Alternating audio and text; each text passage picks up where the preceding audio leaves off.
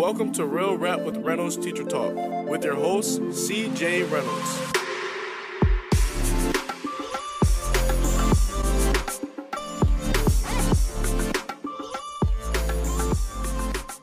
There it is. We're getting there. We're, get, we're getting there. week will be smoother. We're getting there. We're getting there. Um, welcome back, everyone. Uh, if you are new here, um, I'm gonna just talk about that for a second uh, because you might not have any idea what you're looking at or what's going on here. Um, my name is CJ Reynolds. Five years ago, I started this YouTube channel, Real Rap with Reynolds, and the idea behind it is to create pathways and pipelines to help teachers be the teachers they were called to be. Um, so part of that was to start this Sunday night live feed where we would come on every Sunday night and help teachers in real time with things that they needed help with to go into Monday morning. And when I say we, uh, it's not just me; it is the whole community of folks out here from everyone that you're going to see in the uh, in the chat there. That when you ask a question, you will very often get, uh, or most likely, get a whole bunch of comments, follow up questions, um, tips, tricks from people that are in the chat. Because although this is me on the screen, this is uh, a communal activity that we show up to do every single Sunday night. So this is um, here. Here's the gig. If you have a question, if you're wondering about something, if you have a student, you have a lesson plan problem, you have a problem with administration, you are melting down because of you know because that's what teachers are doing right now just put it in the chat and you can either put question or Q and then write it. If you want to come on Zoom, or this isn't on Zoom, uh, I'm just so used to Zoom. Um, if you want to come on and ask a question to me or like have like a little bit of back and forth, you can do that as well. Here's something else I thought of this week. If you disagree with anything that I'm saying, right? I think I think our success as anything as educators as parents as as as spouses as band members is largely predicated on our ability to have uncomfortable conversations and so if you don't agree with something i say if you think that some of it is like uh you're, you just you're questioning it like doesn't mean you mean it's wrong but like whatever you're thinking or feeling about it um feel free to ask those questions as well i'm i'm, I'm willing to talk about literally anything just put it out there so if this is not enough, uh, what you can do is you can get the book. The book. Uh, I have a book called Teach Class Off: The Real Rap Guide to Teaching. Um, that is created. There's also a podcast that exists uh, on uh, everywhere that you can get a podcast. This turns into a podcast every single week with thanks to uh, my buddy Jake. Um, or you can follow us on social media. We're on all the major social media platforms, and you can just follow along there. But again, um, these are it's one of those things that like you could put a comment but they're probably going to get commented back to you from somebody else and then if that's not enough i don't i don't know that i, I i'm surprised every once in a while when someone asks me this um because I, you know i think i say things a lot of times but maybe i just don't. Maybe i'm just not clear enough.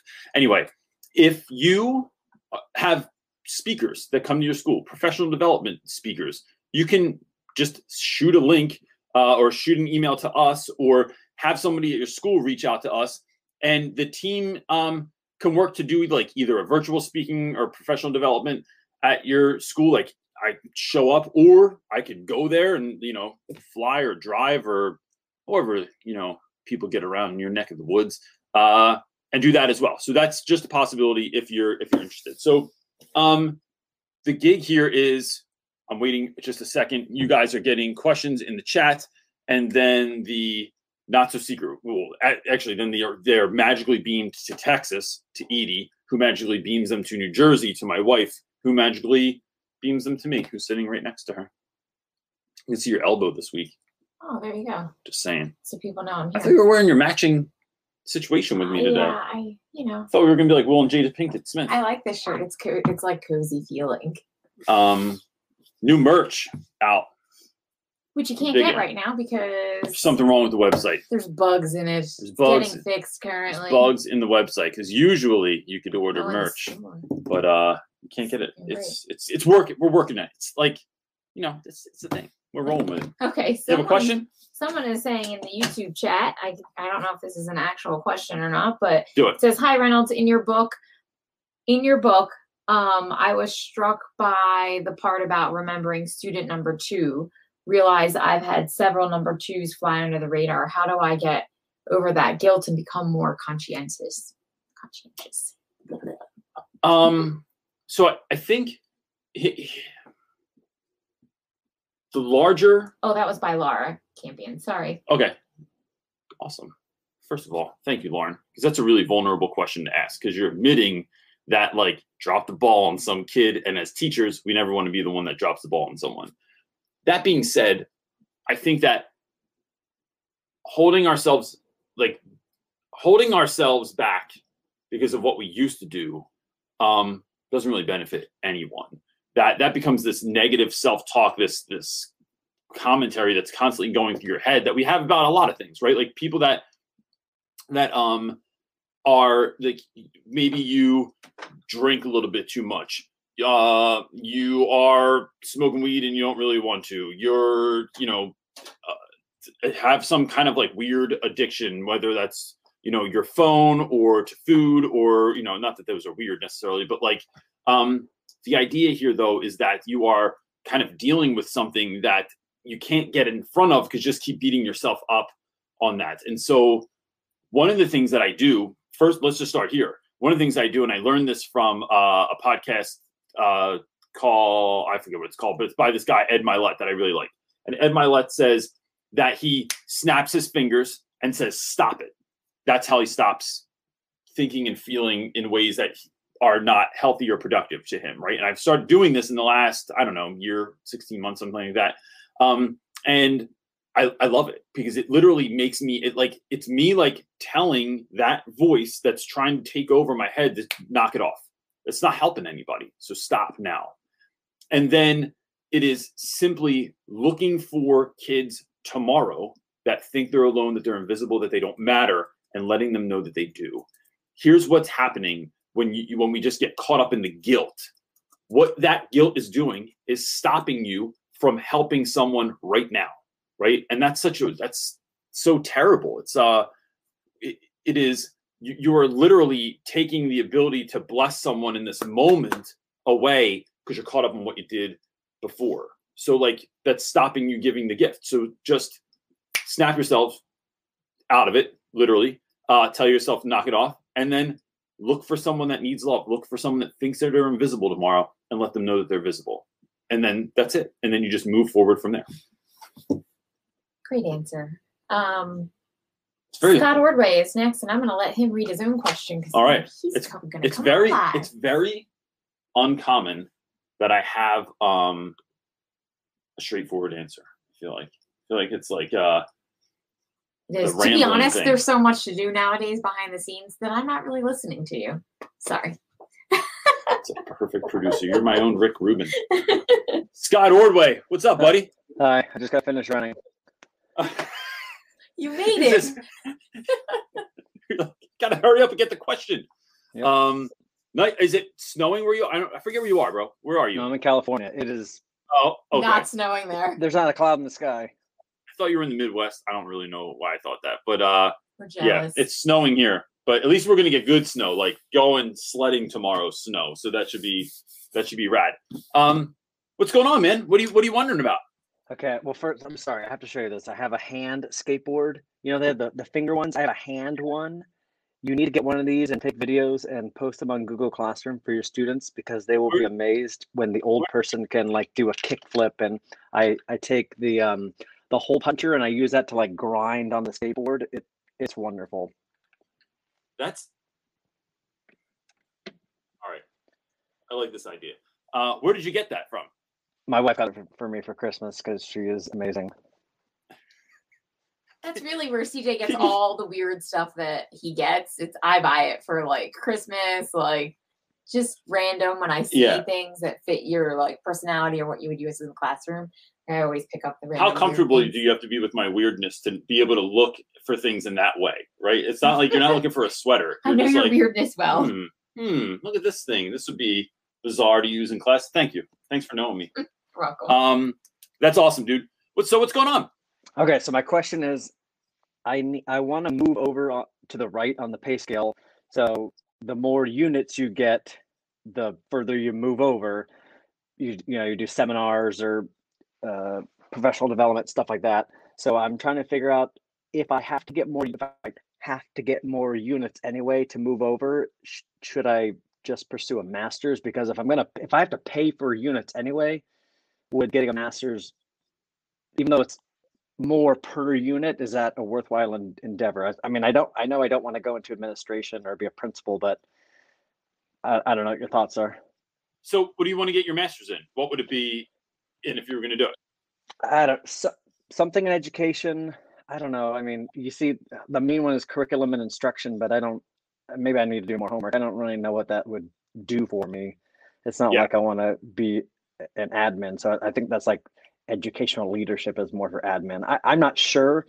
That, that that- that's also kind of what I'm trying to figure out is if I'm going to, what would I even want to study? I wouldn't want to do it in history because I wouldn't want to. I don't know, do that. Yeah, yeah. It's uh, it, it's kind. Of, I mean, a master's in history kind of makes me feel like when I got a degree in English, and then I was like, all right, what now? What am I, what am I doing with this thing? Like, I, I don't know. I don't know what the opportunities are for that. When I think of masters, I think, you know, one, it's so much work. It's so much more work than like going to a seminar or like getting some kind of professional development credit. Like, so that that's in my mind because I just think of masters as being like real work. Like that's a that's a legit another full-time to part-time job on for you on top of all the work that you're already doing. But um, you're right. Like getting a bunch of like you can't put on your resume that you went to like you know 97 different PD meetings or that you know something along those lines.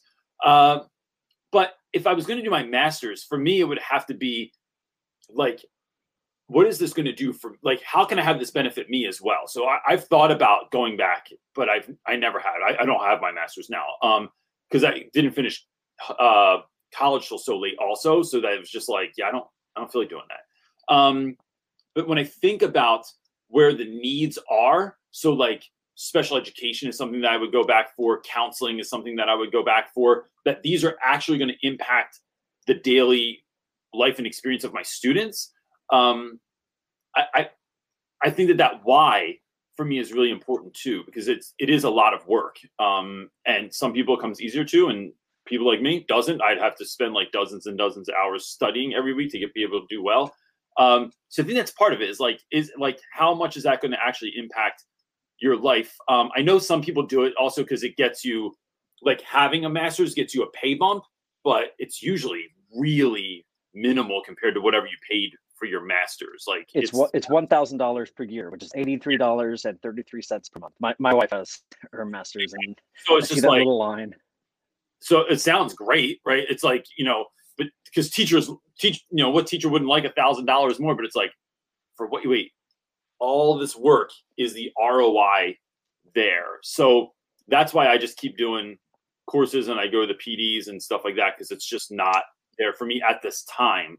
Um, I don't know if it would be later, but you know, I have two kids and they're growing up and I don't see them as much as I would love to all the time anyway. So it's like that's just where I'm at with that. Um, yeah. So what's uh yeah. So this is one of those questions I'm wondering if people in the comments like that have gone back that like what's their kind of take on that. So I'd keep an eye on that too because I'm sure someone's gonna holler at you about that. But yeah. Um, Well, because like my credential program, it did not like I know some credential program. I mean, I got my credential in 2011, so there was no um like credential and masters like combined at the time. I think that's an option now. So I did email where I got it and said, "Can I do this now?" Because it wasn't available when I was a student. So I'll, I'll find that out. If that's the case, then that would be nine nine units more of of work to do. Which I figured it's only that little. I might as well do that if that's available. Yeah, that's awesome. So you're like kind of like going back uh and finishing something instead of like going back and starting something brand new. Um Yeah. If Yeah. if if that works out, then I I feel like that would be. I might as well at that point if I'm that close. for sure. So what are people saying in the comments you said? Um, someone said second master's is definitely worth it. Um, someone else said if you're the kind of teacher that likes to reflect and find it incredibly valuable. Um, but like it's worth it to do that if you if you're that type of teacher. Yeah. Um I don't know. Everyone says to go for it. Yeah. if you want to base your decision solely on that, then go for it. on the comments. Um, no. Cool. Look, man. Um, keep us posted. I, I mean, either way, like I hope that it's it's like there's an incentive there for you and that uh you enjoy it. But um, yeah, I wish I had a stronger answer than I did, but I hope that was helpful. It was. Cool. Thank you. Awesome, man. All right, Scott. Have fun running. Uh, we'll see you next time. Peace. Bye. Okay, so we have a, our next question is coming from Facebook from Kelly. Uh, she's asking, I am moving to hybrid next week. I'm a new teacher and haven't seen my students face to face. Any advice for transitioning? Um, transitioning back. Um, yeah, she's moving to hybrid next week. So I'm assuming uh, she's been fully virtual and now they're going to the hybrid model. So And so what do you do in that transition when you, you're not even like you're not even from virtual to like fully face to face, but you're virtual to like half virtual, Yeah. half face to face. Like I I think you know it's so tough. I just I you know it's a hard question because I just think the virtual is such a bad move. Or I mean, I think the hybrid's Hybrid such a bad move. I think virtual has its a strengths and and weaknesses, and I think that in person absolutely has strengths and weaknesses. Uh, but with regards to hybrid, I think you know. Here's here's my thought on this. Um, one, you have to let students know that we're going to make the best out of this no matter what it is. Like I would, if I got, if I had to do hybrid and I got to go back into the building and saw kids, um, I would let them know that one, I'm thrilled. Like I missed you so much. Like, and this is like really coming from my heart. Like this isn't just like me. This isn't just strategy, but it is sharing with them how you've been thinking, how you've been feeling, what you're hoping for this year, that we're going to get through this together. That when we remember that as teachers, we're really leaders, and that leading is only, as John Maxwell would say, is only ever about influence. So it's how are you influencing young people? How are you getting them excited, motivated, engaged into what's coming up? It's hard enough to do that right now anyway, because it's it's like damn near impossible to really um like get some kids engaged, right? Like those of us that are teaching virtually know for sure that like it is a world of ceiling fans and, and foreheads. But that doesn't mean you should stop trying to engage on some level. And now that there's been a shift, kids are going to feel uncertain. Kids might feel nervous about coming back into school. Kids might feel really excited about coming back into school. And so you want to be there at your best to be able to help meet them, greet them, bring them in, and help them get to where they need to be this year. And so I think that just letting students know that is going to leave them better than if you come in and if they come in and you're unsure you're not sure what to do now. You feel like a little it's like all right guys this is kind of awkward and weird. Like it was awesome. Of course we're going to handle this. It's like we handle everything. Just like since we've been learning virtually since last march we're still figuring it out. Um, so let me know what you need and we're to we're to make it it happen. So it is i think leaning into that stuff as much as possible is really going to be what sets you up for success. Um because there's going to be like just like any school year there's there are teachers that show up that are a little bit miserable a little bit unsure they're scared they're nervous and it's all over their face. I had uh, one of my mentors told me that 90% of teaching is acting. It's acting like you're excited for some stuff. It's acting like you're interested. It's acting like you are uh, being really serious and that you're really you know sometimes whether it's disappointed or concerned you got to dial that up and down but that is it part of that is part of the show of like um i'm not always interested. I'm just not always interested in everything that you have i don't i don't care about goku. I don't care about uh, a number of different anime things. I don't care about but but i care about you. So what i'm doing is trying to um drum it up in me to be excited to be thoughtful to be caring. And so what you're trying to do is figure out a way to influence those young people so that they can do the best that they can do this year. So yeah. That's what I would do. What you got, buddy? Great. Um, our next comment is, our question is coming from artist. she or he, I don't, I don't know which one it is. Uh, they are asking and thinking about being an English major so I can teach English literature, but I'm 29. Is it too late to teach in my 30s or 40s? Um, Never. Chris Carson, is it too late to start teaching when you're 29? That's what I want to know. So uh, this is a great question. Um, I didn't graduate from college. So I think no, I didn't start teaching till I was 27. Um, and that felt so long after like the ship had sailed. Like I thought that I was going to show up and that um, everyone was going to have it over on me. That like I was, I just, I felt like I looked like a loser, not just was a loser. Here's what I learned: is that artist, you have up till 29 lived life. You've had wins, losses, you've done stuff, you've learned stuff from it, you've had probably your your heartbroken at some point, like you have lived through things, gone places, done stuff. That all influences your practice as an educator. I don't know that I would have been a very effective educator at 22. I just didn't have it. Like I was just I was focused on me. I was focused on what I wanted. Um, my life wasn't based on, on a, a view of service. Um, and so, and I think teaching has to come out of that space. It can't just be about just me and that I love books and that I'm going to teach something. Um, it has to be about books are a vehicle for me to talk to kids about real stuff, about to, how to like raise kids up and and get them excited and motivated and engaged and and dreaming about a life that could be reverse engineering that life back to my class and why we're doing the things that we're doing how these are going to actually steps that are going to help you win at the at the game of life. And so that that's what i'm focused on now. 22 year old me wasn't focused on that. I think that i had to be in my late 20s to start teaching because that's the person my students needed.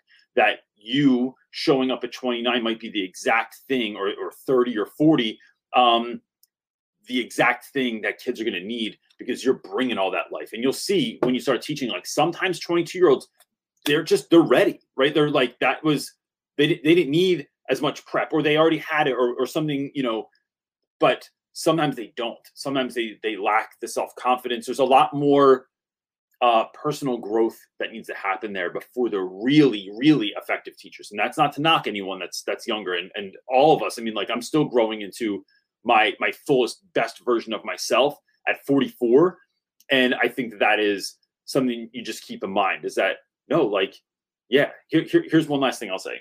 I just talked about this this morning. I love this idea that right now if let's say you're going to teach and in three years four years you get out of college and you can actually start teaching right now some kid somewhere in the world um, is on a trajectory uh, the same one that you are, right? Completely different spaces, but they're working towards the same point that at one point in their life, at some day, you're going to occupy the same classroom at the same time as that individual. And I like the idea that we've been working ourselves together to a lot of the people in our lives so that we can be something for them, that we can be an answer to prayer, that we can be a blessing to those individuals. And so if you think of it like that, where you're working towards individuals in your life, you showed up at exactly the right time to do this. And so that might be a little woo woo, but that's where we're going with that one today. So yeah. So good luck, man. Yeah, absolutely. Go back to school and be be a teacher. You know. What you got? Um, Oh, you doing some? Uh, yeah, real- I am. Doing some Um, stuff on there. Someone named Maddie put in a question, and I think it's that you wanted to Zoom, but you needed to follow the link after you use the Google Oh, form. So just go. So that's pinned at the top. Yes. So Maddie, if you want to come on with me, just go to the top of the chat and it's pinned, and just click that she link. already, and no, no, she already did that because Oh. that takes you to the Google form. But once you do the Google form, you get another link to be able to access StreamYard. And I don't think Maddie followed that one because unless she just has her question that you just want it answered and not come on with you. Oh, all right. Well, It's Yeah. by what I'm seeing on my. okay. phone. So Maddie, just say in the chat what you want to do, and we'll figure it out for you. Yep. Um. But Mr. James Pete. James next. Pete You is eating him something, and. I'm going to bring him on anyway. He knows he's ready. He said he was ready. What's up, Pete? You want to know what I'm eating? Sure. What are you eating? My cheat day, man. oh John Lopez will appreciate this. Bottle caps Oh my gosh! and working through candy. listen, This will describe my week coming up with the meetings I already have scheduled. Don't judge because I'm losing a ton of weight. But today, oh, yes, Go for it. frosting. Wait, are you just eating the frosting? Yeah. Oh, Like, how else do you eat it? Is there Yo. another way? Someone else says that because when I make cakes, I'll do like homemade frosting and you know, there's like a ton left over. And I'm like, no, I'm just putting this as my mom's snack. And kids are driving me nuts. I come in and I take some out. So when I do, well, listen, Jenai, when I do the Real Rap with Reynolds tour this summer, I'll let you know when I'm coming. Make me some frosting. That's all I need. Frosting and craft beer.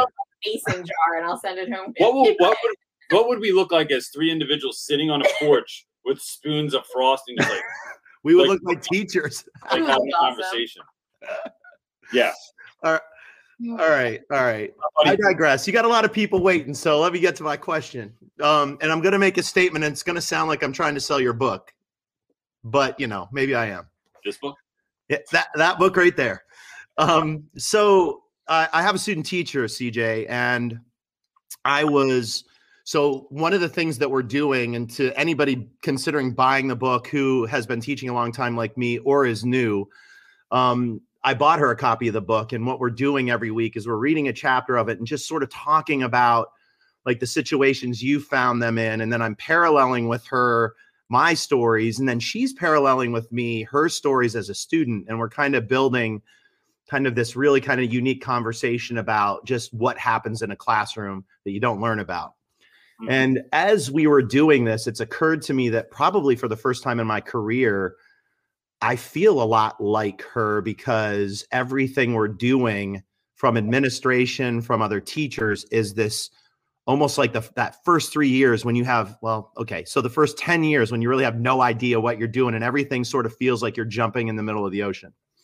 So i guess my question to you cj is and i know you felt this way just just based on um you know your how your year's gone like like how like how have you it's been very tough for me to go back to that but it's also been kind of a neat experience to feel that way again in a big way because you sort of feel that way anyways i think if you're a good teacher every day sort of like that you're like throwing darts into the dark hoping it works um like how have you embraced that this year since it seems like everything from everywhere is like being a brand new teacher so I think there's two things. One, um, I think it's important to always be learning stuff because it just helps us to stay in the same frame as our students. That like, if I have to go to a course or right, like right now I'm in this, um, I'm in this program for leadership, and uh, I'm finding that like it's it's really making me reflect on my teaching because sometimes the folks that run the course will say something or they explain something that I don't get, or I was writing something down and I didn't hear what they said next, and I have to go, I'm sorry, can you say that again? And I know that's something as teachers, like we get annoyed at. Why weren't you paying attention? What? Listen to what I'm saying. You know, it's that kind of thing. So you remember what it's like to be in the student's seat. Um, I'm also learning piano right now, and so that has been something interesting for me to see, like, like some like how I learn best. Do can there be noise around me? Do I have to just be quiet? Um, plus the frustration of learning that new skill the mistakes you have to make before you can get past it which is important and that could be for anything. Like that was mm-hmm. yesterday. I put in a new thermostat in my house, and like I never did it before. It was pissing me off like crazy. I had to FaceTime my cousin. I had to call my uncle three times. I had to look stuff up on YouTube, but all the videos are from 2017. And in this day and age, that might have as well been 50 years ago because it's like everything's changed. So it's like staying in that mind of the learner, I think really helps. I think the second thing is minimizing how much growth you're hoping to do. That we we under we overestimate oftentimes I forget who said this. We overestimate what we can do in a day or a week, but we underestimate what we can get done in a year to five years. And so it is I learned this year that like Schoology is a beast, man. It is a platform that I do not particularly like. Um, I wish we would go back to Google Classroom. There's it's like Schoology has five ways to do any one thing, right? And it makes my brain bleed. But um, so in the beginning of the year, it was like, I'm going to do this and I'm going to be on these six platforms. And I quickly realized that one, that was a lot for me to learn. Two, that was a lot for students to learn because I was just assumed that students were more tech savvy than they are because they've grown up with this stuff their whole lives. And it turns out they're not. studies show that they're really good at swiping, but like typing and navigating an interface is not something that they're particularly good at. So it's like paring it down and going, nope, Schoology and like one, maybe two other websites are good enough. And then you're scaling from there. Just like, you know, there's a song that I'm learning. I'm only learning like um I'm working on like three different songs just so I don't get bored. But there's like one particular song that I want to play this year on the piano. And it's learning chunks of it at a time until I can fully memorize it, and then I can move on to the next. Thing. I'm not learning. I'm not going to learn how to like read music and stuff. I'm just watching on YouTube, keep doing it over and over again until I figure out how to do it. So it's um, it is those bite-sized chunks that help me to get to the next place, to the next place, to the next place, and then also I think. I think things are getting old for students. Like if you congratulations, you learn how to use Kahoot, but you use Kahoot more than six times, they're like, oh, bro, this is like lost its luster. Like, you know, can't can't be your fallback all the time. So it's um you don't want the novelty to wear off either.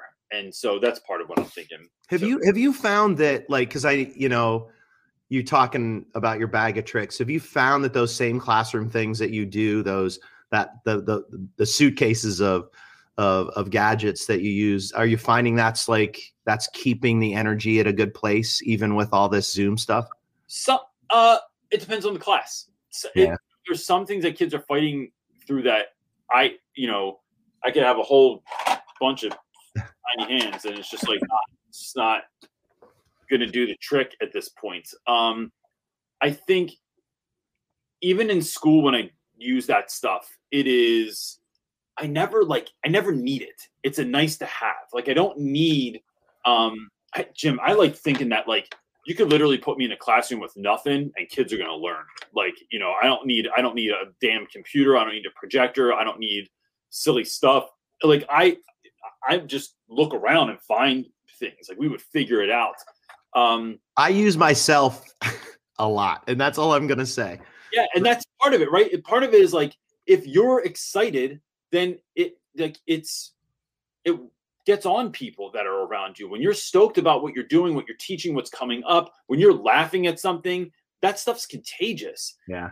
So that's what you want to do is like you know is sh- share your vibe with your tribe kind of a thing where you're just like um you are you know someone said to me once or i read somewhere that your responsibility you're responsible for the energy you bring to a room right? So if you're coming in like exhausted like you don't really want to do i was just saying this to that other question like it's your responsibility to be on 11 um, and then show up or if you don't got 11 in you that day can you be a strong seven right Yeah. like it is it is trying to be the best that you can be that particular. you can be a strong five and do it in a different way. Like all year long, I've been trying to flip the script on Monday with my kids, like making them love Mondays instead of Fridays being the day they look forward to.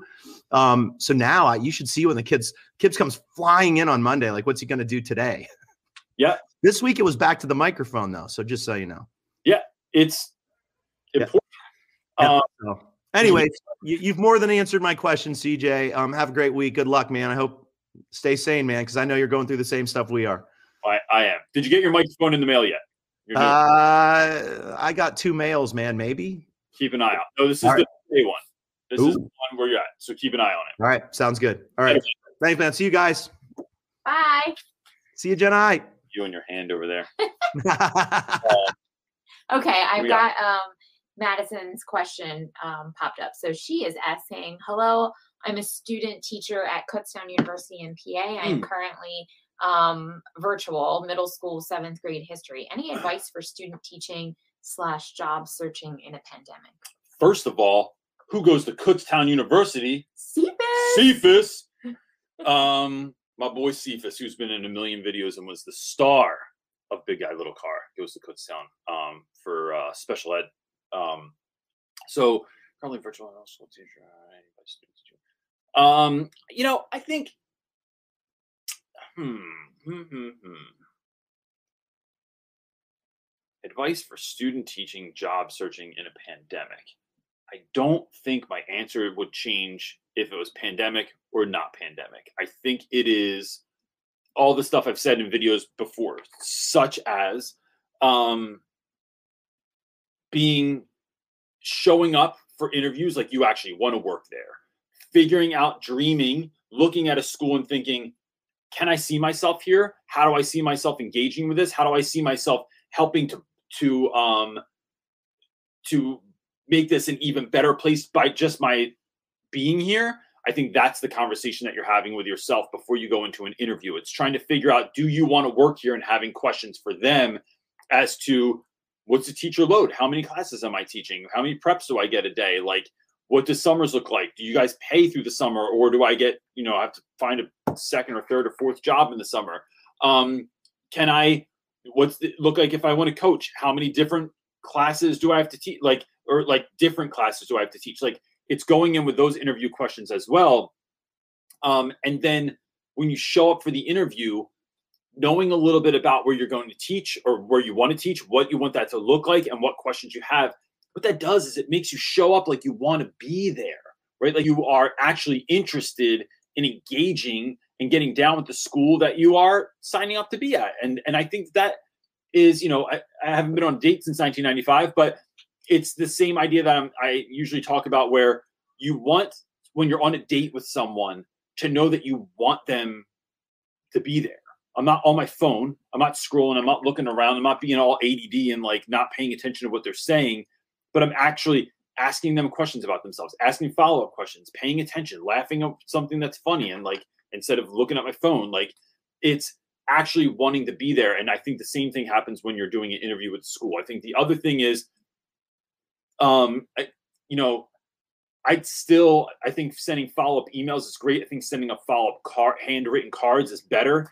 Uh, I do it all the time for everything, and I just think that that's that's the move. So I, I think ultimately you don't know what you're going to start teaching in next year, whether it's going to be virtual or hybrid, but letting schools know that education's only ever about the kids. Like what? Like I'll, I'll, figure it out. Like we've like all good teachers have been figuring this out since last March um, in the U.S. anyway. So it's just being excited to show up and to do the work that you've been given to do no matter the circumstances and letting that school like like don't be afraid to like have some confidence have some swagger about that idea that no i'm i'm going to make this even better being here. That's not being narcissistic. It's being realistic about who you are as a person and what you bring to the team and how this is like let's do this. Like i'm stoked to be here. This is going to be a great place for all of us and, and it's going to be like just you know awesome. So I think that that's that's where it comes from. It's more of a mindset. It's more and then than a practicality game. Um, but I just think that the mindset actually is also practical. So yeah, best of luck. Uh, and if you see Cephas, tell him I said hi. My boy. Okay. Next is Liz. Um, Liz is asking, how are y'all who are hybrid and teaching virtual and face-to-face students at the same time maintaining your sanity? I can't wrap my mind around it. We're supposed to go hybrid for the first time February 22nd? Um, so I this is a great question, and, and and this is it's that time of year, right? Where we're like, um, it's 21 degrees out today, something like that. It's snowing, and then it's going to rain ice on top of it. I am so pale at this point of the year. I start looking like a I, look. Look, I sometimes feels like I have no shirt on right now. I just have a Teach Class Off tattoo on my chest because I'm like looking like a Twilight character all of a sudden. Um, that being said, uh, I find that teaching at this time of year and doing well and having my sanity is not so much about my content, not so much about me finding good. It's not so much about pedagogy, it's about personal development. It's about me becoming the kind of teacher that can handle this me becoming the kind of teacher that can sign on and it's not a problem. I got this. Um, so I, I think about that a lot. I think about like, who do I need to be? So instead of thinking, uh, instead of be, I forget how I was going to say this. I was thinking about this earlier. It's really becoming the kind of person that can handle this sort of thing easily right so that's what i'm thinking about that's what i literally sit with in the morning and i dream about and i wonder like all right this class is particularly difficult. No one's paying attention. I can't get anyone to engage. No one's doing the reading, the writing, the homework. Um, what would this look like if it was easy? And who would I need to be to be able to carry that out? And here's what you find that that in a lot of our heads makes it seem like everything has to change, that it is this mountain of work, that it is completely impossible to get around. I just don't think that that's true. I think that every single thing that you have in life, every single shift that you need to make is much more manageable than we think it is. But we we get ourselves off the hook by thinking that it's going to be impossible. So when we make attainable goals, right? Like say you want to lose weight, you could literally just shift like one thing about your diet and then you start losing some weight and you start building momentum. So when I think about my class and my sanity, it's like, can I get up a little bit earlier in the morning? Can I, um, you know, ch- change something about like my my own life? Like, like what's my vitamin D level look like? What does my gut health look like? What is the, you know? Then I'll, all I have to do is drink some kombucha, which is disgusting, but like I'd rather do a shot of kombucha and a, and a vitamin D uh, vitamin and start working some of that stuff out. Like, what would it look like if uh, I, you know, reached out to a few kids, or like, I just think that there's other, there's things that you can do to help yourself become a better version of yourself, and then those so-called problems at school. They're not just not problems, but you're in a better space to come up with solutions, to come up to deal with them, to not get stressed out, to not take it home with you at the end of the day, to not like have to drink a bottle of wine every night so that you can forget who you are and what you do and why you're doing it. It's like, no, lean into that stuff and become the better version of yourself. And then that's going to help you to become a better teacher and deal with all that stuff. What you got, buddy? Um, Dun, dun, we're having dun, dun. issues with people like if they put it on the form, they must not be following the link to get into StreamYard. Because Anthony here has a question, but I, yeah, he's not in the the waiting area. So, Anthony, um, That's all I got. or it's people folks when you're if you want to come on um which i love. Like uh, so if you're thinking about it and you're like "Ah, i'm not really sure if i want to go on like i really i really enjoy it a lot. So you know you could Don't just be think about me uh because be i would love to have you on. Um the other thing is being mindful that uh you're putting your real name when you come in the StreamYard too, so that like or that they match. So like if you are Saucy Pants 99 on YouTube, like make sure that you sign in with Saucy Pants 99. No, so that's same actually not the that's not the issue. It's Oh, really just Yeah, I just made that up. well, there's a link that comes afterwards, and I think you're not somebody must not be following the link, and that's what gets them in. I need to see them in StreamYard Oh, waiting, and yeah. I'm not seeing that. So we're gonna just ask Anthony's question. Um Anthony, if you want to pop back on, because you you want to follow we'll, up we'll on it. skip. Anthony's question. Let's see if we can figure it wanna- out. Anthony, see if you can get it into the StreamYard link, and then we'll we'll do it. Okay, we're gonna jump Caitlin. to Caitlin. Caitlin is asking, uh, CTE teacher having a hard time with my seniors who have no motivation at all. Are hybrid. I'm at my wits end and ready to just say scrap the certs for the year. I can't keep pushing through the way things are. All right, that's a great question. I look here's here's the thing, Caitlin. First of all, that's a lovely family. Um, I just think are you making you making baby noises I, I, there? making like lovey You're noises. making I that. love. You're making that. I I, like seeing other people's families. y- y- It's and you make that noise. That seems Hmm, sounds I like the dog. It sounds like the dog when I leave him. Did I just say that you sound like the dog? I It's did. okay. I did. We I'm, love I'm our sticking dog. with He's it. Cute. He's cute. I'll go with it. When he s- stays out on the other side of the glass door in the office, and Yes. he just goes, He just whines lovingly. Um, or he does that thing where he goes. Anyway, I digress, Caitlin. I think that oftentimes teaching seniors, one, they have just that senioritis, right? They're just done. They know what college they're going to. They know what they're gonna. They know what they want to do next, whether or they don't care about college and they know they're gonna drive trucks, or they got their hus their boy is gonna like hook them up with a job at Amazon or something like that.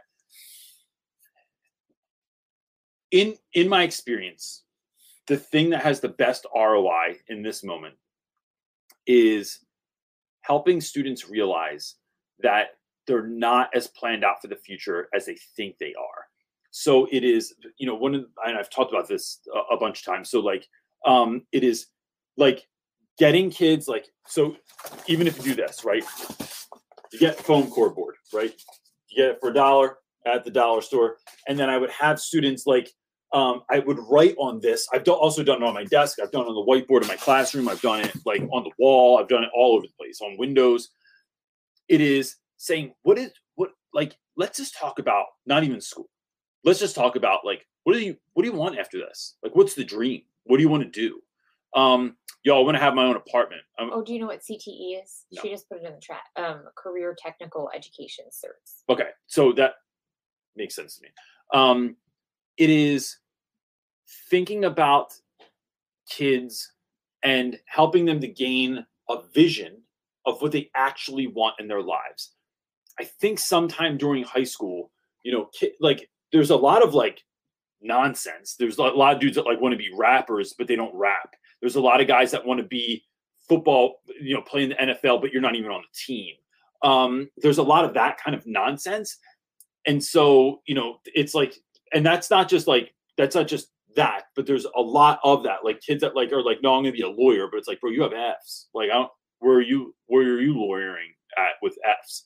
Um, and it's not just diminishing someone's dream, it's helping them to gain some vision as to how they're gonna live out that dream. So, like, word, you wanna rap? Like, you, you don't just rap, like, like being an artist, part of that is knowing business. Some of that is knowing, learning how to like do deals with people, setting up appointments, um, repping yourself, having an image, having a producer, linking yourself with the right people. But if you don't look like you're serious, you can't just show up and like write raps and then someone takes care of it. And if they do take care of it, guess what? You just lost all your money anyway because now they're going to bleed you dry because you're not even paying attention. So it is thinking about so you want your own house or an apartment? Do you want to live by yourself or do you want to live with six friends? Um, where does truck driving get you?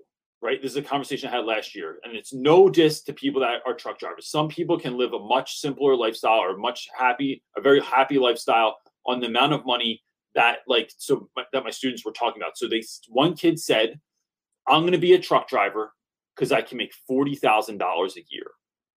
So all right, forty thousand dollars a year, not bad, bro. Especially when you're friggin' 19 years old. But what are you? And I don't know anything really about the truck driving world, so like it's not like I can even tell them that that doesn't happen or anything. Let's go with that, forty grand a year.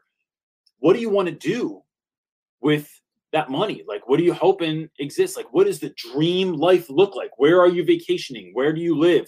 Who do you live with? Who you taking care of? Um, are you going out with your friends? Where are you? What do you? What are your hobbies on the side? Like when you're not doing that particular occupation. Getting kids to dream about what their perfect ideal life would look like, and then having them reverse engineer that to say, "All right, bro, that house is going to cost you two thousand dollars a month. You can't do that with this income."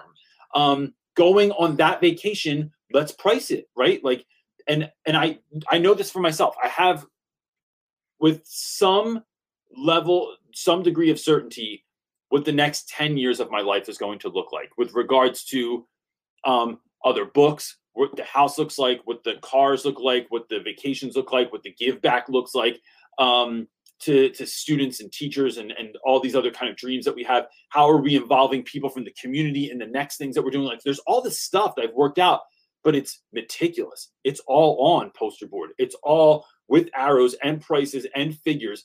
So when you can help students do that, sometimes that is going to give them a reason as to why they're doing anything now.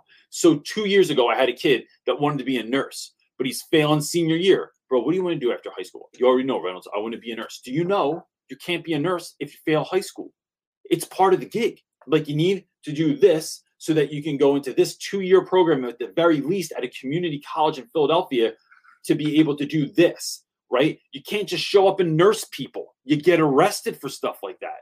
So you have to have this thing. And then it makes high school not this daunting task. It makes it part of the game that you're playing to get what you want to do to win, right? That is like if you, and not always do the things we have to do when we're not informed as, as, as adults or kids we're not informed as to what that exactly looks like. When when the motivation is yeah it's going to be on the test. You have to do this because it's going to be on the test. You have to do this because you won't pass high school. You have to do this because do you want to just not do you want to not pass? Do you not do you not want a diploma? Do you not want certification? Do you not want like that's not enough. What's the bigger dream that is actually motivation so that I can see what I'm doing right now as I'm playing part of the game that's going to elevate me to let me play the next level and the next level and the next level until I achieve my goal. I think that has a lot of that. That's something I've done with seniors again and again and again and again, and it wins. I'd say nine nine times out of ten. I mean, every once in a while you have students that are like they just have more going against them than than you can really help. Um, so that's you know, but that's a whole other conversation. What do you got, buddy? Trying to find um oh nothing you know technical difficulties. We're going to answer we're going to honor and answer um anthony's question although i can't he's i i didn't see him pop in Can't find it. Can I can uh can you take down that last question real quick? Um, and I don't think I can. I don't know how to yes do it. you can just tap on it. Go to the comment section. Nope on the right hand bar find where it's lit that's the problem is that i can't Oh, you got to find like the high. Yeah, oh, and I'm John. trying to sh- to scroll back Got to it. find it's. There used to last week there was a button that just randomly popped up that said, "Take away the comment," and now it's doing this. Uh, is- look how hard it is. See, you can't is. find it either. It's not it, it easy. disappeared now. Maybe Edie did it. Um, I want to tell people real quick though, Yeah, uh, before we jump into that. Um, she did it. Oh, word. So one of the things that we're trying to do with with Real Rap with Reynolds, right? Real Rap with Reynolds to us is not just us; it's a community of people. Um, but what we're trying to do in this next year is like really the the the focus is on so hard on helping t- educators become the teachers they always dreamed of being right like how do you get that to that place that you feel you were called to be to be the version of yourself that's the best version and so we've been thinking about ways that we can try and help that happen and one of the simple ways we thought about doing that was creating a newsletter right? Which is something that we heard from a lot of people. So i'm creating this this video newsletter that's going to go out once a month. So the first one just went out the other night. Um, you can sign up for it right on our website. It is called Reynolds Ramblings because it's just me rambling on about a bunch of stuff, but it's really kind of me thinking about how do am I trying to become a better version of myself, whether that's what I'm drinking, eating, uh, reading, listening to, watching, hanging out with, like what are things that I'm doing to kind of like do become a better version. Um, so you can go right to our website, realrapwithreynolds.com. There's this little floaty thing that pops up and it says newsletter. Just click it, and all you have to do is put in your name and your email address. We don't need any other information for you. You won't get spammed with anything else. This is just for the newsletter. So yeah, that exists. If you want to do it, go for it. So if you already signed up and you didn't get it, we had there was a lot of glitches. Uh, you know, it's the first one, working out all the bugs. So if you signed up and didn't get it, go ahead and sign up again. Um, because the first one did already go out. But yeah, like I said, we had some glitches. Yeah. Cool. What do you got, buddy? Oh, um, so we're gonna answer Anthony's question was I'm in my last semester of classes in college and studying special education. I'm also student teaching in the fall. I'm a little nervous to start with everything going on in the world, but I am very excited. What's one piece of advice that you can give me? Thank you. That is a great question. Um, You know, I wish he was here to ask it himself. I Sorry, I love that question because it is it's what this is the moment that a lot of teachers become um they don't they don't become the version of themselves that they wanted to be right like it, it happens this early so my my only piece of advice for you when you're going into being a teacher for the first time or even if it's anyone that's student teaching for the first time it is do not wait to be the teacher you feel like you were called to be, the teacher you dreamed of being. When you're sitting in all those classes and you're dreaming about what this would look like and how great your classroom would be, what your connections would be with the students, what your um, lessons could be like, and where you're going and how you're teaching them, and are kids in seats or not in seats, and like where are we all over the the, the classroom uh, or all over the school? What kind of trips are we taking? Like all that excitement, all that stuff you've been thinking about. Do not wait to be that person. Do it immediately. You're going to screw up. You're going to mess up. You're going to do things wrong. You're going to get real excited about something. It's going to fall flat. And the kids aren't going to want to do it. You're going to feel like a piece of crap and like maybe picked the wrong job because you shouldn't even be doing this because no one cares about what you're doing anyway. Um, you will pick class trips that sometimes you think are going to be awesome, and then there's there's not as awesome as you want. People that you brought to speak to your class that you thought was going to be great, and it's not going to go that great but you will have class trips that are all world. You will have class trips that when you're when you're operating out of that space of being the teacher you always wanted to be, that students will talk about for the rest of their lives and will show back up to school and be like, yo, you should have gone on the trip with us to the thing with Reynolds. Like it was amazing. Um, that, you know, when we start dreaming and thinking about that kind of thing, I think it brings us to a better place. Now, look, I'm not saying all schools are filled with apathetic teachers, but I feel like when we enter into schools, you can either look at people as you're so good and I'll never be like that, or apathetic teachers that just kind of look at you like, why are you doing all this? Like, why are you staying at school till seven o'clock at night? Like, why, why, why do you ask the kids so many questions? Why are the kids coming into my room? Can you calm it down a little bit? Because they're coming into my period seven after being in your period six, and now they're all hopped up and hype and stuff. And I got to, you know, I need them calmer than that. Sorry, like that's like the opening band, like dialing it down because they don't want to outshine the the the headliner. Like, no, your job's to go out there and give it all that you've got. And so I think that waiting to do that because you want to have tenure, because you want to figure out the situation, because you're not sure who you work with. No, no, no. No one needs that. The world doesn't need that, and your life is too short. You should be the teacher you always dreamed of being now and never wait. And that's the only piece of advice that I would give for that. Yeah. Okay, we have a question real fast from a Facebook user. Um, I have been looking for a new teaching position for family reasons. I would love, I would I would have to leave my current district immediately. How can I continue the search without feeling like I am abandoning abandoning my current school and stepping on anyone's toes? That's a really that's such a good question, right? It is and, and I've struggled with this myself when I've thought about when I left my first job in Camden, New Jersey. It like it like I remember I cried in the room when I was telling them I was quitting. Like I'm just I I couldn't handle it. Um, and I I'm a crier anyway. Cry basically everything. Um, but it is something that I just thought like I'm leaving the students. I'm, you know, it, especially in dealing with when you're working in schools with students that have very little consistency in their life, at least in a positive way, and you became part of that consistency in their life in some way, shape, or form. How can you leave that? I think the way that you can leave that is knowing one, it's not about us. It's only ever about the students. And so that I am trusting that somebody else will help, will show up, right? I walk in faith, in, in a faith that says, like, I, am not just leaving this kid that someone else, you know, my my job in this assignment is is done. I need to switch gears. I think two is is remembering that you can still connect with students that you no longer see. Like, I mean, if I left my school for some reason, like I wouldn't not keep up with the kids. I could go back to that school. I could talk to them virtually. I could still play games on the internet with them. I could shoot him an email. I could do a phone call with them. Like there's still stuff that I could do. Um, which remind me, Kev called me the other night. and I didn't call him back yet, uh, but I was on I was on the phone with somebody already, and he was trying to beam in. Um, so the other thing is, uh, you know, the the further I get into this, the more I think of this. There have been so many hours that I've spent at school doing school stuff and not being a dad. That is something that's shifted in the last year and year, year and a half. Um, and that's that's like a little bit embarrassing to say, right? Like that I put a lot of time into my business, I put a lot of time into school, into my students, and I don't always put that level of effort into my kids. My kids get whatever's left of dad at the end of the day.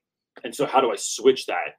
And so my family is the only thing that's really real it's like the most important thing to me in the world. Um because students come and go right? Like and but my kids are my kids forever. Now some students will be my students forever and some kids i keep up with years and years and years after but it has to come from a focus on my family and my love for my wife and my kids. And then one of the things i'm learning is you start teaching out of that overflow. Your students your school your community when you cultivate that that level of love and commitment and joy at your house you start teaching out of the overflow of that love. And so that's what i think about when i think about leaving schools or going on to some things next. It's time for me to move on right? Like i'm not a settler. I'm a pioneer and like i'm going on to the next thing and i love all of you. Um, but you know in your heart that this is what's best for your family for your kids for your for your spouse? Then that's what you do, and that and that's the number one concern. Um, I love that my children can see me teach and care for other people's children. I love it. It is is a great joy of my life. I think it's a great lesson I can teach my kids. But what am I teaching my kids if I put that over them? Um, I don't want to teach them that lesson. So that's I'm, so that's why I'm flipping it up. So that's why I think a way that you could frame that in your mind as well. What you got, buddy? Okay, our next question is going to come from the real Bob Saget. Can you believe the real Bob Saget's here? He's saying, Hey, Mr. Reynolds, my parents are against me teaching, and they feel I'm wasting my potential, that teaching isn't a good choice, especially for a male. Uh, any advice on what to say and how to approach? All right, so Bob, uh, one, I love your work. Full House was a great show back in the day. Um, I'm sure you haven't heard that your whole life. Uh, you know, there's a couple of things here, right? One, I think as a parent, um, as a teacher, there is something when a kid tells you that they're going to be, I'm going to be a hip hop producer. Reynolds, that's what I want to do. And I'm like, you son, you've never produced a thing in your life, and you don't like. I, I don't. I don't know that you contain. You have the skill set currently to be able to do this, right? Or kids that want to do something that doesn't sound like it's actually going to win, right? Like there's there's always that part of you, right? Like I want to be I want to be your your cheerleader forever, but there's just some kids that are like four foot three and they're like, nah, I'm playing for the Eagles, bro. And I'm like, bro, I, what are we doing here? Are you going to be the football? I don't know. So it is. There's a part of me that understands where, where parents are coming from. Teachers don't make a lot of money. It's a lot of work. It can be really hard. Some of the neighborhoods that you get to work in or that you that communities that you're a part of can be pretty tough. Um, they can have real heavy wear on your on your social emotional health. Um, so I get that.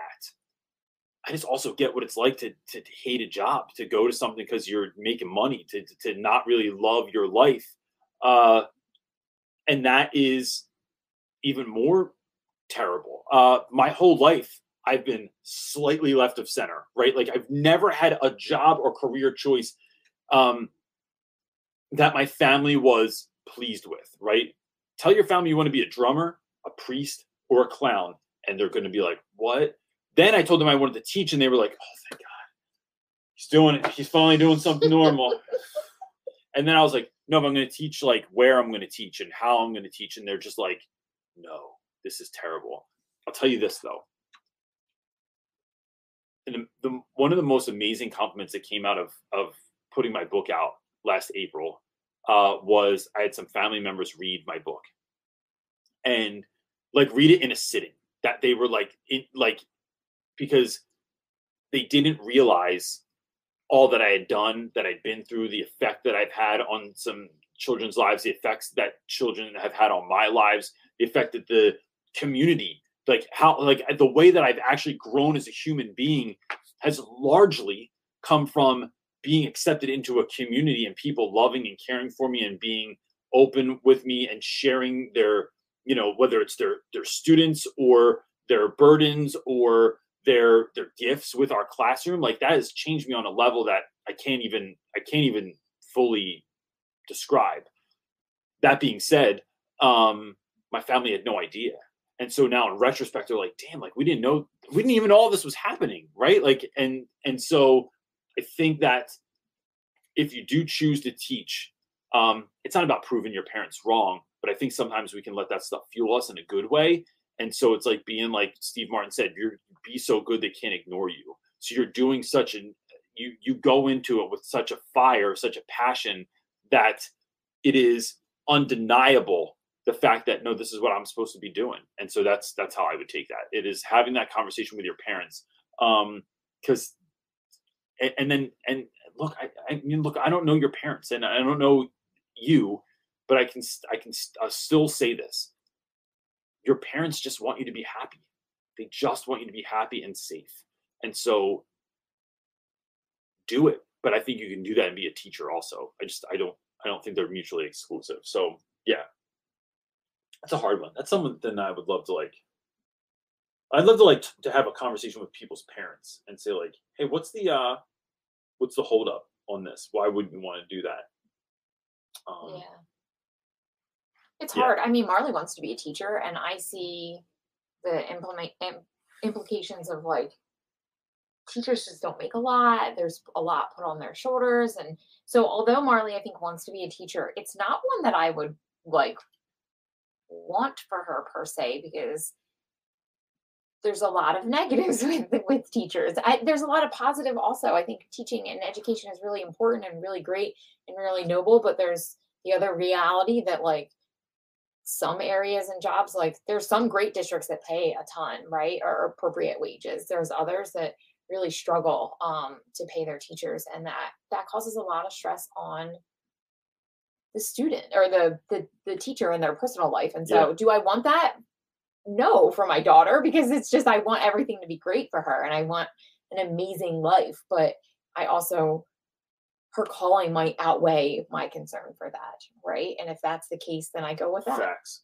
I'd say one part of what we're trying to do with the company is to create to create opportunities and incomes um, that will help our kids out. So like, and not just our kids, but like other teachers that like creating spaces and places for them to either like. So Mar- Mar- I wouldn't want Marley to worry about that financially, right? Like, I, part of me, I want to be her dad and I want to help take care of her. I think the other piece though is we're we're not trying to raise cogs.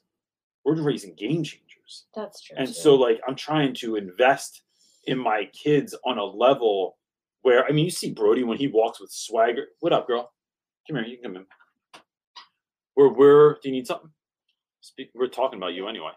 Uh, a popcorn kernel is stuck between my teeth and now I'm bleeding. Oh, okay. Oh, get a tooth. Get one of those little I toothpicks. was, and I'm pretty sure that's what started the bleeding. Well, it's okay. The bleeding. Will, The bleeding fine. was all right. It's getting it out and then it will heal no problem. You just have to get the current. Don't worry, we're on live right now, but now the you know, world knows your uh, knows your- your gums are bleeding.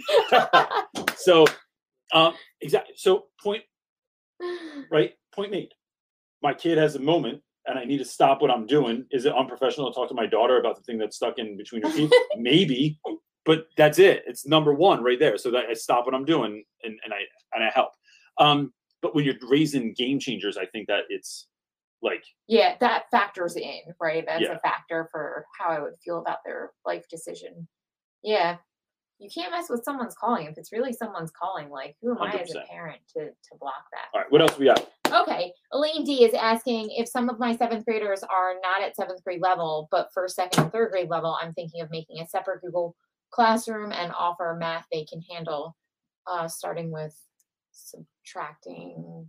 Hold on. Is there another part to that?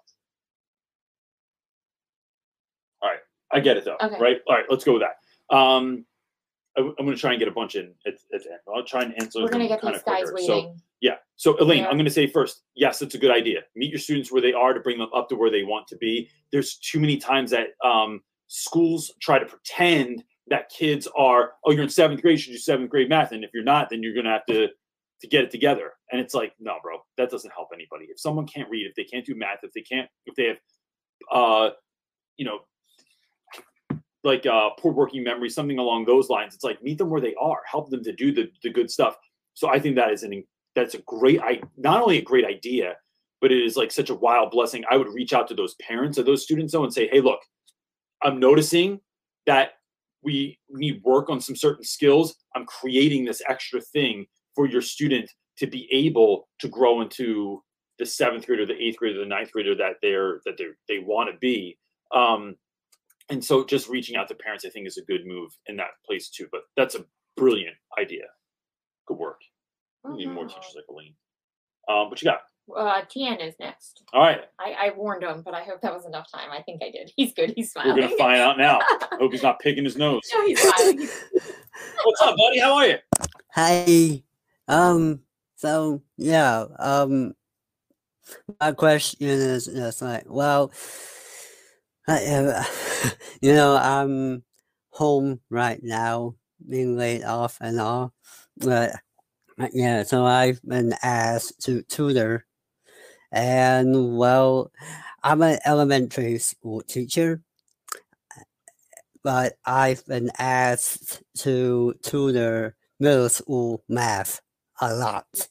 And I went elementary so that I could avoid middle school and high school math. Uh, got it. But, but yeah, well, but yeah, that got it's my godchildren's mostly, and I'm the only one available. I'm the only one they want. But yeah, so like my question is, how do you like? Uh, sorry, I got it written down.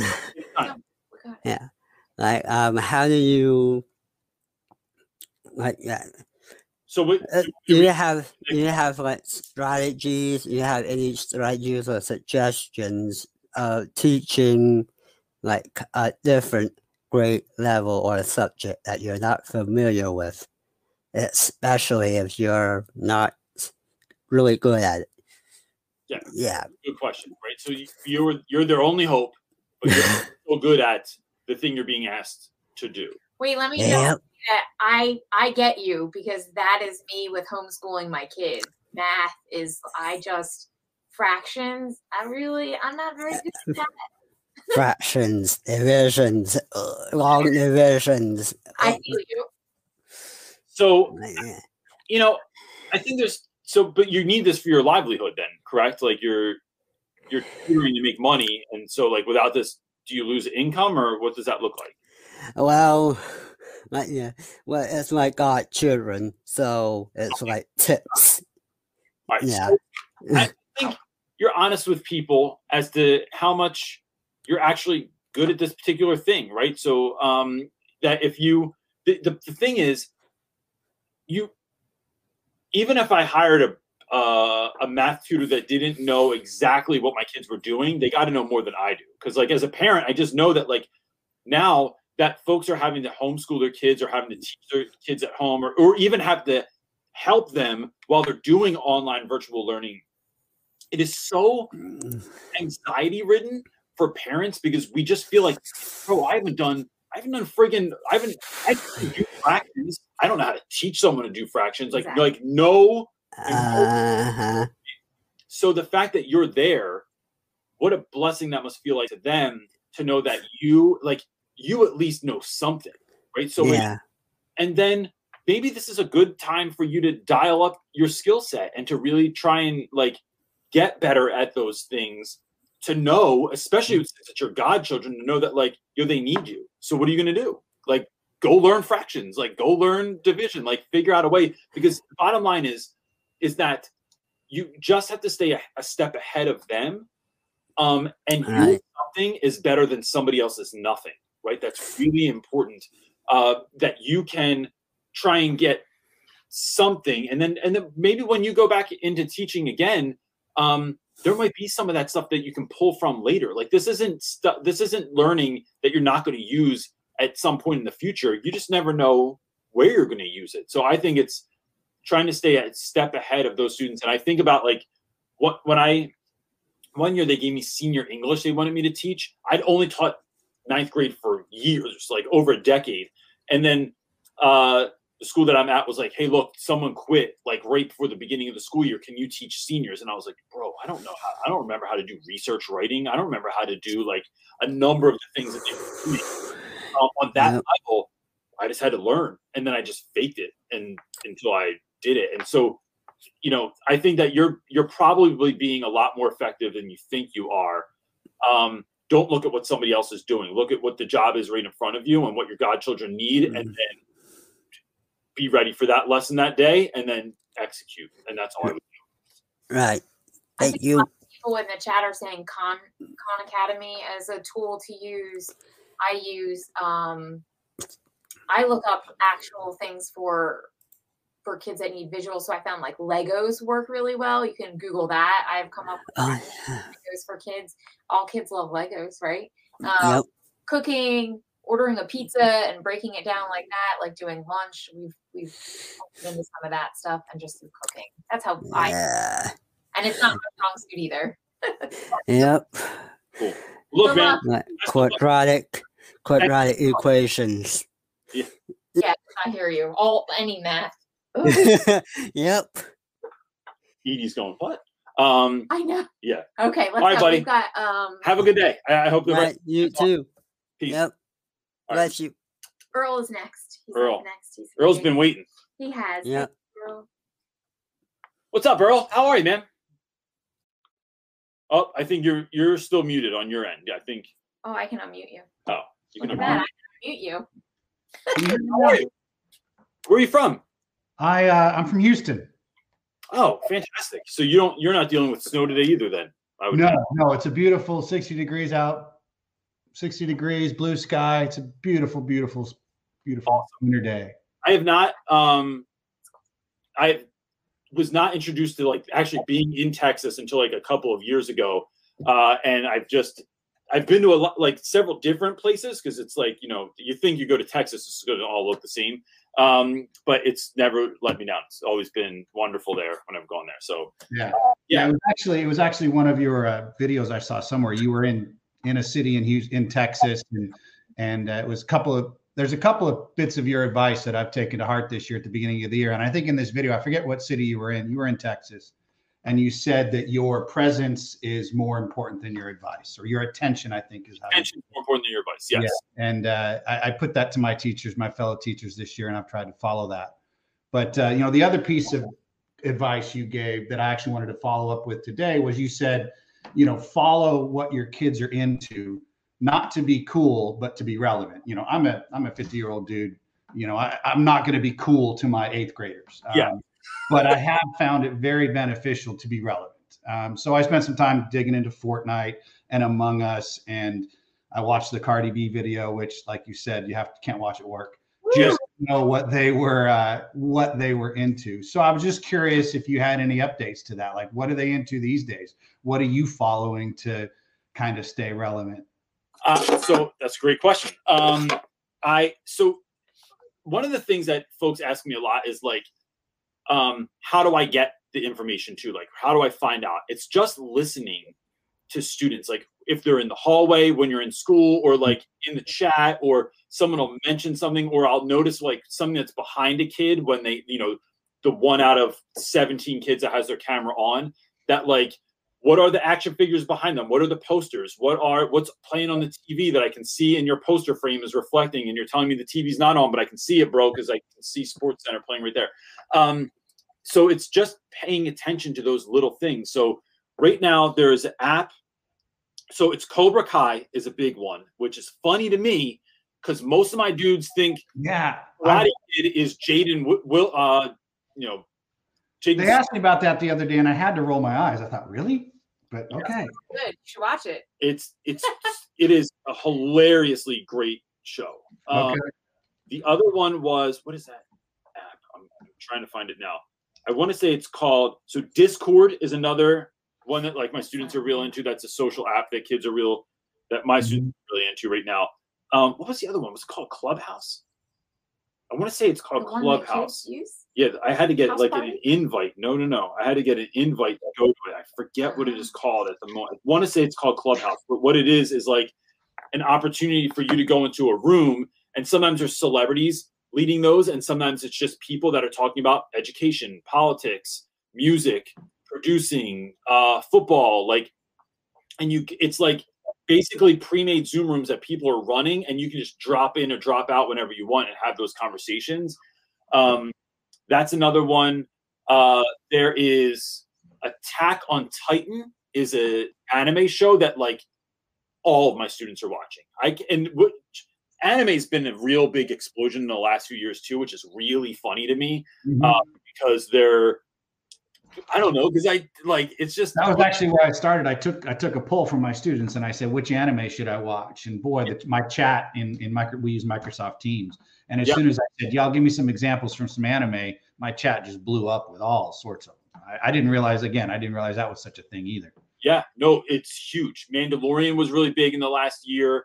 Um, WandaVision's a big one right now too, which is new Disney Plus show. So What was, the, what was the anime you just mentioned? uh, it's called Attack on Titan. Um, there may or may not be nudity in it. I can't really get a straight answer from anyone because there's moms in the room, but like uh, they love it, and they're just like because we did a breakdown. So the way I found out about this the other day was uh, I gave a really simple activity it was, hey, go watch a show, 30 minutes, and then I want you to break it down. Like, what was the exposition, the rising action, the climax, falling, action, all that Mm. setting, all the things we've been talking about all year. Um, what was something you had to infer in the show? They didn't give you an answer, but you had to infer it, that kind of stuff. And like five answers in one class were Attack on Titan. And I'm like, guys, what is this show? And they're like, you Reynolds, you don't know what Attack on Titan. You know, when they get all like friggin' yeah. it's like, how can you not even know about this? I don't know because I'm 44 and I don't live in my mom's basement and collect swords. I don't like it. That's why. But they, so I checked it out a little bit, but it's like it's a rabbit hole. Um, but that's how I got put into a lot of things uh, this year. So we Little, little space freckles said there's butts because the Titans are naked. oh, so so to, to my ninth nudity, graders, there's they'd be like, butts. Reynolds, don't watch that with your kids though. There's there's nudity in it. I'm like, well, what kind of what are we talking about here? Like, and I don't want to Google nudity from Attack on Titan because it's just like guys are going to make me go down a rabbit hole. I don't want to go down. Um, but yeah, that's what they're they're doing now. So, what do you teach, uh, Earl? I, I teach eighth grade math and algebra. Okay, um, for for how long? I mean, you're Um, this is my third. This is my second career. So I'm in year three, year four. Um, you know, I took a I took a package from the oil and gas world and went into teaching. I figured if not now, when? So um, Love it, it's been it's been a challenge. We're hybrid, but you know, with the older kids, I'm some kids are in person, some kids are virtual. Um, I know a lot of questions are about hybrid. I just teach it the same. Basically, the kids in the room are are logged on. We're fortunate. We're one to one school, so they've all got their own devices. And so i build all my lessons and the kids you know virtually basically. And and with the older kids i've only got a handful in the classroom at any one time anyway. So you know a lot of them are at home. Looking forward to having them back maybe eventually but you know right now it's up to the parents and and most of them are staying home. Maybe 15% are in the building. Yeah, that's so great. I mean, that's I, that's good to hear. I think because it means people are taking things seriously. But um, like we're they're talking about us going back hybrid before the end of the year, and I'm just like, I have too many students who were raised by their grandparents that I'm like, this is just like, what happens if grandma gets sick? Like, you know, and then Oh, yeah. like, what are we doing with these guys? Are we taking care of them? Are we feeding them? Like, are we, are we washing their clothes? Like, I don't know, but um, yeah. So look, man, thanks for coming on. I really appreciate it. Thanks for everything you do man appreciate it keep it up Thanks. Peace. What you got? Anything else? Well, I mean, it's almost two thirty. There's of course more. There's always more. Um, th- it is uh. So, but because let's respect the the time of our team as well. Um, do you have one more I could do? Sure. I don't know. I don't know where it is on the Just pick question. one. Um. So we're gonna go with Tully is asking, how do you prioritize the most important parts of your job? What comes first if you are teaching or involved in multiple responsibilities? Yeah, so that's such a great question because school can have you doing so many things, and I think that sometimes, um, even even if you have good admin, right? Even if you're a really strong, caring admin, I think sometimes folks forget how much they've already given you to do or how much an activity takes time to do. So, for instance, um, it is a couple of things this year are creating engaging lessons and trying to engage students when they're online um, communicating with families and, and students if they're not doing well or what they can do to do better. But then with that comes our administration wants us to log every single parent contact that you have. So if I have, a, let's, I have, there's a lot of students failing this year. Let's say I reach out to 40 families and I say, hey, your student isn't doing well. Uh, you can look up their grades on Schoology. Um, here's what they can do to get better. Here's what I'm willing to accept late. Here's what I'm willing to accept as makeup work. Here's what I'm willing to accept as extra credit. So I break that all down and trying to like do something good, give something good to families and, and students so that they can raise the bar. But then the school wants me to log then 40 different entries for each student. It's just not going to happen. I just don't do it. Um, that I have to do things like uh, if it's every time a student misses my class twice virtually, I'm supposed to call home, um, and then I'm supposed to log all that stuff. Where there's just like I, a lot of it just comes down to me deciding with my intuition, with my gut, what's actually important. Right? I'm not interested in dealing with managers. Um, I'm not interested in doing what someone thinks I have to do so that they can cover their butt. Sometimes that's important, right? There's like like special ed paperwork, I never let go anymore. Like I, I've had times where like I've just I've gotten too caught up. I forgot about it. It got put in the wrong pile and under something that is of the utmost importance to me. Um, meet, meeting students' needs, communicating with families, creating engaging lessons. There's only so much time in a day. My legal working hours are from eight to four, the end. I don't work on weekends. I don't work at night. Um, so it's what can I get done in that time? And then also coming up with ways to maximize your time, to do a better job, to be more efficient. Um, and to learn that sometimes good enough is better than perfect, right? Like like I'm supposed to hand in lesson plans. I also don't do those. I just refuse to do it because it takes up too much time.